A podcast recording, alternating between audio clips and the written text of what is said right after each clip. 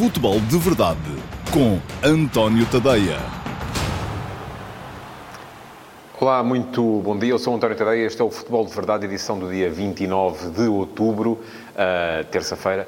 Edição que, uh, e vamos lá ver, não há fome que não deem a fartura, já ainda apanha o que resta da oitava jornada da Liga, que só acabou ontem à noite, com a vitória do Sporting Clube Braga sobre o Santa Clara por 2-0, mas já vai começar a lançar uh, aquilo que é a nona jornada, que vai começar já amanhã. Portanto, andávamos aqui a queixar-nos que o campeonato parou durante um mês e que não havia campeonato, agora de repente vamos ter três jornadas numa semana, que é para não se queixarem, da próxima vez vejam se ficam caladinhos, é isto que a Liga nos está a dizer. No entanto, continuo a dizer, está tudo mal. Não tem nada que ser assim. Não faz sentido que uh, o campeonato pare durante tanto tempo, que as pessoas fiquem desabituadas daquilo que é o futebol de competição, uh, que os próprios treinadores também, alguns, uh, tenham de facto a equipa e o plantel para poderem trabalhar, para poderem progredir, para poderem treinar e outros acabem por ver os jogadores irem todos para as seleções nacionais e não possam sequer trabalhar em condições e que de repente as equipas sejam forçadas a jogar três vezes numa semana porque uh, se marcam jornadas eh, de liga para meio da semana e depois marcam-se jornadas de taça da liga para o fim de semana, lá mais para a frente, enfim,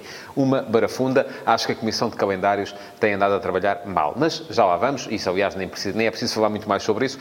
Um, para já, cumpre-me uh, recordar-vos que podem deixar perguntas uh, para esta edição do Futebol de Verdade de hoje. Eu no final vou responder a uma dessas perguntas, pergunta selecionada pela equipa que produz este programa. Um, mas podem deixar aqui na caixa de comentários. Quem está a ver em direto no Facebook pode deixar as suas eh, questões e eu vou responder então a uma delas. O programa de hoje vai centrar-se em três temas, fundamentalmente.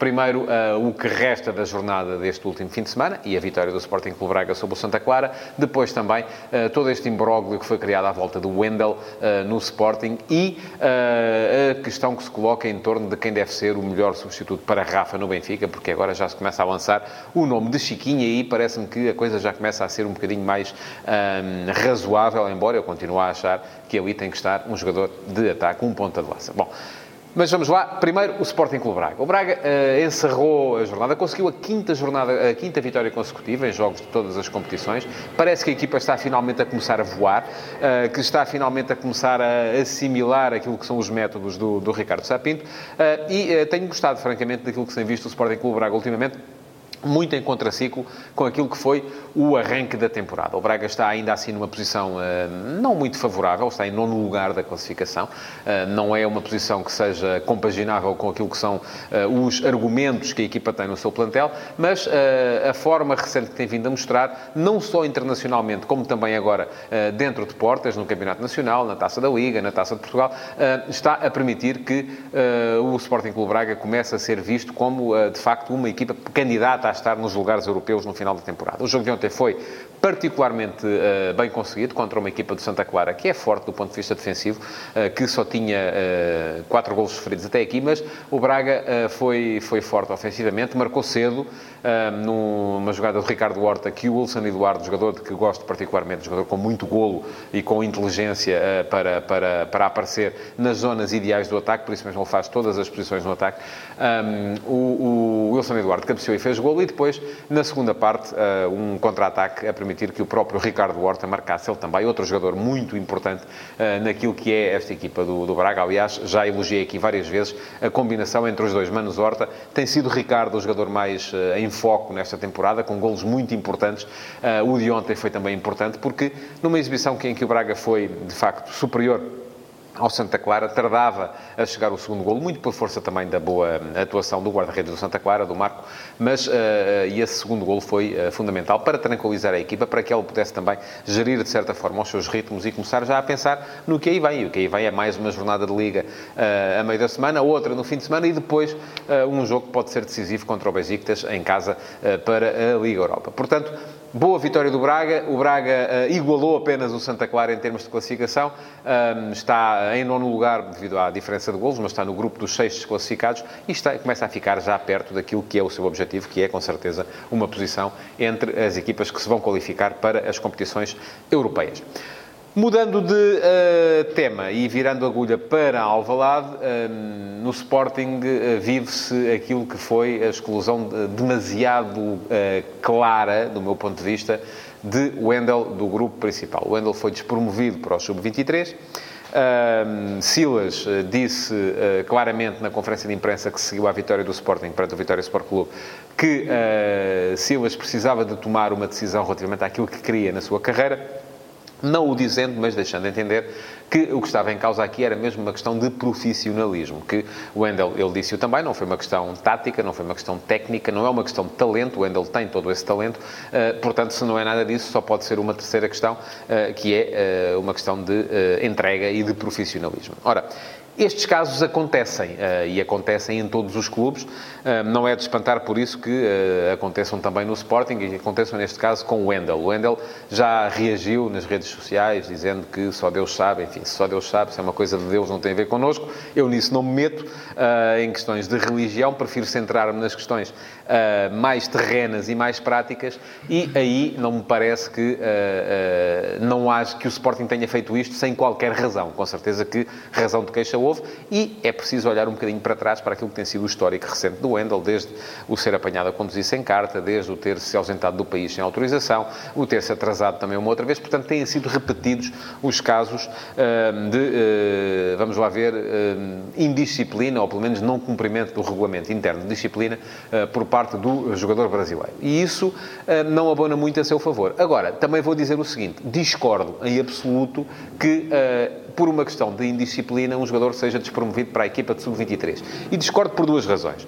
Primeira, porque uh, a indisciplina, se ele é de facto indisciplinado, também não deve ir, com certeza, estragar o ambiente no sub-23, porque aí então os jogadores são mais vulneráveis, são mais suscetíveis de serem influenciados, sobretudo se vem aparecer um jogador que vem da equipa principal, é mais suposto que olhem para ele como um modelo e que sigam aquilo que são, aparentemente, os maus hábitos de Wendel. Depois, porque acho que uh, o que está aqui, se o que está em causa não é talento, uh, então o jogador não deve ah, baixar da equipa de sub-23. Pode ficar na equipa principal uh, sem jogar, até eventualmente, para perceber aquilo que é a sua, que são as opções de carreira que tem de tomar, mas não faz nenhum sentido que seja chamado para, que seja relegado para o sub-23. E há ainda uma terceira nuance que também tem um bocado influência, que é se o Sporting quer, de facto, uh, rentabilizar o jogador, não é tornando pública a sua indisciplina ou deixando pelo menos à, à, vista de toda a gente que o que está em causa é uma questão de disciplina uh, que vai valorizar o seu valor de mercado. Antes, pelo contrário,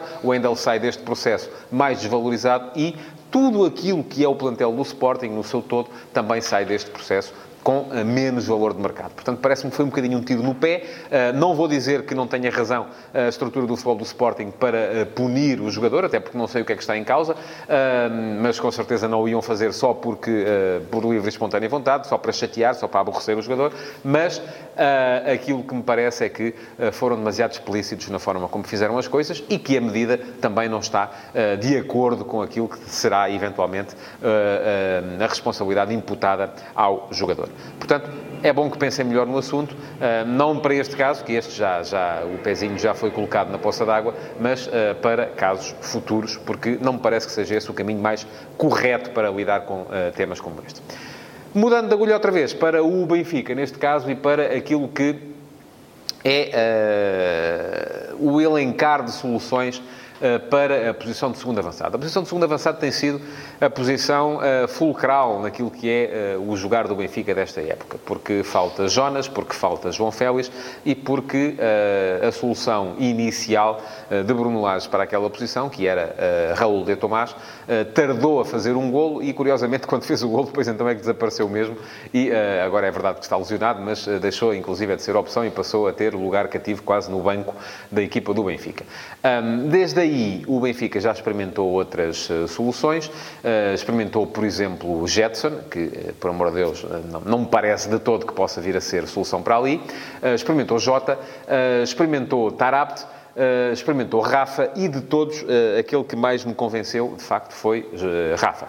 Rafa é um jogador que, pela velocidade que tem em transporte, pela capacidade que tem de dar também à equipa a possibilidade de receber nas costas de, e de receber no espaço nas costas da defensiva adversária, portanto, lhe dar profundidade, um, funciona bem como segundo avançado. Já está apto, acho o contrário, acho que funciona melhor atrás, embora aumente muito a carga de risco da equipa, mas estar apto como segundo avançado é quase sempre mais um terceiro médio do que um segundo avançado, porque não é jogador para aparecer na área. Um jogador que uh, pode vir eventualmente a funcionar ali é, de facto, Chiquinho. E hoje uh, levanta-se muito essa questão se pode vir a ser Chiquinho o jogador que uh, vai aparecer mais naquela, naquela posição. Admito que sim.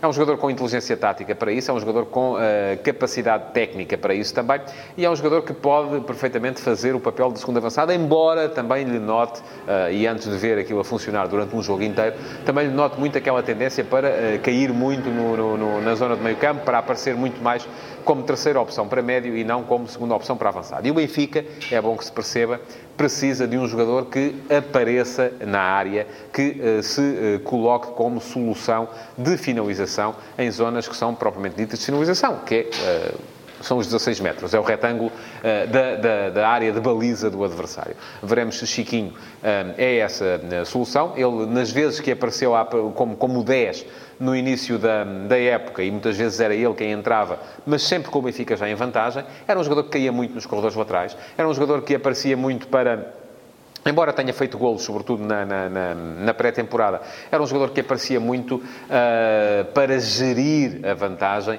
para explorar aquilo que seria o adiantamento do adversário no momento em que o Benfica já estava na frente do marcador. Ora, uma coisa é isso, outra coisa é uh, optar por esta solução desde logo com 0-0.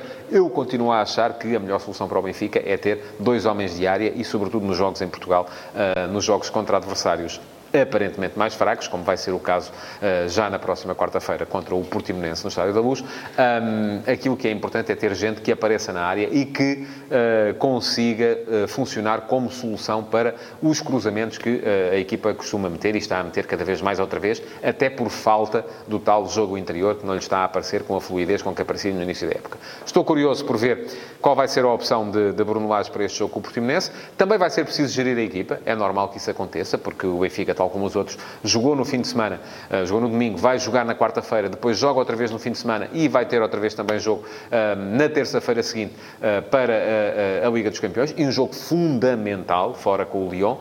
portanto, vai ser preciso também aqui dar minutos a toda a gente e fazer com que todos possam, possam jogar, mas estou muito, muito curioso para perceber qual vai ser a solução de Bruno Lage para este jogo contra o Portimonense. Não me espantaria, inclusive, que pudesse surgir, por exemplo, Carlos Vinícius de, de início uh, e que o Benfica pudesse mudar um bocadinho o seu, o seu eh, futebol para esta, para esta partida. Mas vamos ter que esperar até, até amanhã, porque só amanhã mesmo é que vai dar para saber. E bom, vamos passar então à pergunta do dia. Pergunta-me o Paulo Neves. Olá, Paulo, muito bom dia. Somos a quarta pior liga europeia em, jogo, em tempo de jogo útil até quando a Liga continua a assobiar para o lado. Também vi os dados da, que foram revelados uh, acerca desse, desse tema. Uh, também é verdade que as melhores ligas não são aquelas que têm mais jogo útil. É normal que isso aconteça. Sempre que uma liga tem equipas mais fortes e que há um maior desequilíbrio, uh, há a tendência dos mais fracos para fazerem passar o tempo de outra forma. Mas tem razão numa coisa que diz. é preciso fazer alguma coisa, é preciso aumentar o tempo útil de jogo. Eh, é preciso fazer com que eh, os árbitros sejam mais proativos nessa matéria. E aquilo que se vê, aquilo que eu vejo em Portugal, não tem tanto a ver até com o queimar de tempo, porque é verdade que sim, que quando há jogos mais desequilibrados, eh, em que os mais fracos conseguem ainda assim manter o empate durante mais tempo, vão retardando mais os lançamentos laterais, vão retardando mais os pontapés de baliza, ehm, vão retardando mais a marcação das faltas, há mais gente a rebolar pelo chão e a pedir assistência eh, para assistência médica. Eh, mas eu acho que não é só isso que está aqui em causa. O que está aqui em causa tem a ver Primeiro, com a capacidade dos árbitros para destrinçarem isso e para imprimirem um outro tipo de ritmo, para uh, estipularem ali, não seria inclusive a eu desfavorável a um uh, tempo limite, um cronómetro, em que uh, sai a bola, a bola é há X segundos para que a bola seja recolocada em jogo.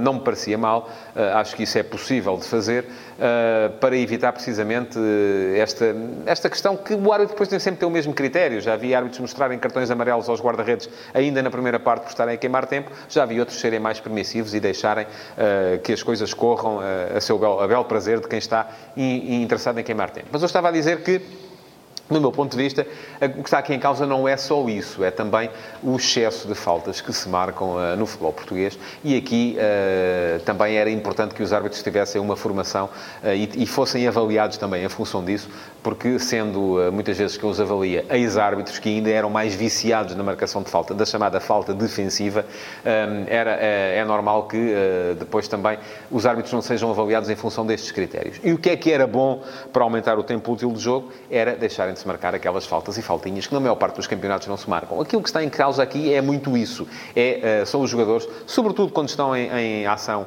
uh, no seu meio campo, um, se estão de costas e têm a bola à frente, muitas vezes sentem o adversário a chegar e caem para o chão, uh, sem que haja verdadeiramente falta, e muitas vezes essas faltas são marcadas porque os árbitros, quando é a favor de quem defende, defendem-se eles próprios também e marcam. Quando é a favor de quem ataca, já são menos dados a marcar as faltas, mas têm ali claramente uma diferença de critério. E isso, do meu ponto de vista, não faz nenhum sentido. Faltas são faltas e muitas das faltas que se marcam em Portugal não são, e cada falta, é bom que se perceba, leva a que o árbitro apita, que a bola seja colocada no local, a que o jogador discuta e diga não fiz nada, e ai, por aí afora, e vamos por aí, e uh, ali perdem-se 30, 40, 50 segundos, às vezes mais tempo, se houver uh, lugar à ação disciplinar. Embora, se houver lugar à ação disciplinar, é porque com certeza foi mesmo falta. Mas uh, acho que era importante haver uma definição mais clara daquilo que são os critérios, acabar-se de vez com as arbitragens defensivas e uh, avaliar os árbitros. Isto tem que ser explicado não só aos árbitros, como também a quem os avalia, avaliar os árbitros em função disto e em função de uma necessidade urgente que é a de aumentar o tempo útil de jogo na Liga Portuguesa.